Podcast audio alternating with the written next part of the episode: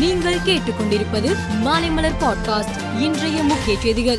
பாதுகாப்பு படை வீரர்களின் குடும்பங்களுக்கு பாதுகாப்பான வாழ்க்கையை அமைத்து தருவது நம் கடமை என்று முதலமைச்சர் மு ஸ்டாலின் தெரிவித்துள்ளார்.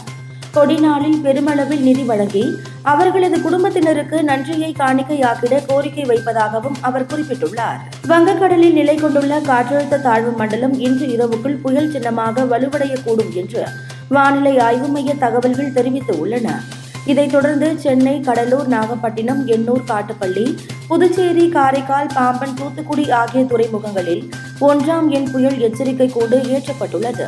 சென்னையில் டிரைவர் இல்லாத தானியங்கி மெட்ரோ ரயிலை இயக்குவதற்கான பணிகள் தொடங்க இருப்பதாக சென்னை மெட்ரோ ரயில் நிர்வாகம் அறிவித்துள்ளது.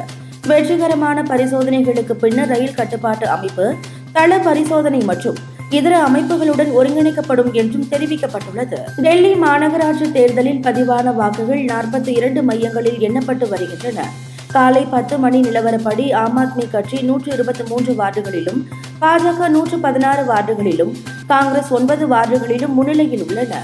ட்ரோன் தொழில்நுட்பத்தில் இந்தியா உலகின் மையமாக உருவெடுக்கும் என்று மத்திய மந்திரி அனுராக் தாக்கூர் தெரிவித்துள்ளார். ட்ரோன் தொழில்நுட்ப பயன்பாடு விவசாயத் துறையை தொடர்ந்து பாதுகாப்பு சுற்றுலா பொழுதுபோக்கு உள்ளிட்ட பல்வேறு துறைகளிலும் பயன்படுத்தப்பட்டு வருவதாகவும் அவர் கூறியுள்ளார். இங்கிலாந்து அரசர் சார்லஸ் லூட்டன் நகரில் பொதுமக்களை சந்தித்தார்.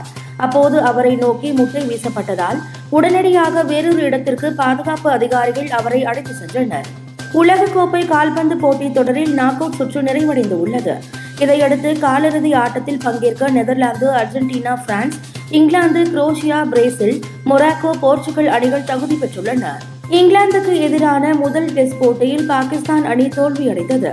இதனால் உலக டெஸ்ட் சாம்பியன்ஷிப் இறுதிப் போட்டிக்கு செல்வதில் அந்த அணிக்கு சிக்கல் ஏற்பட்டு உள்ளது. இதையடுத்து இந்திய அணி இறுதிப் போட்டிக்கு செல்லும் வாய்ப்பு அதிகரித்துள்ளதாக தகவல்கள் தெரிவித்துள்ளன.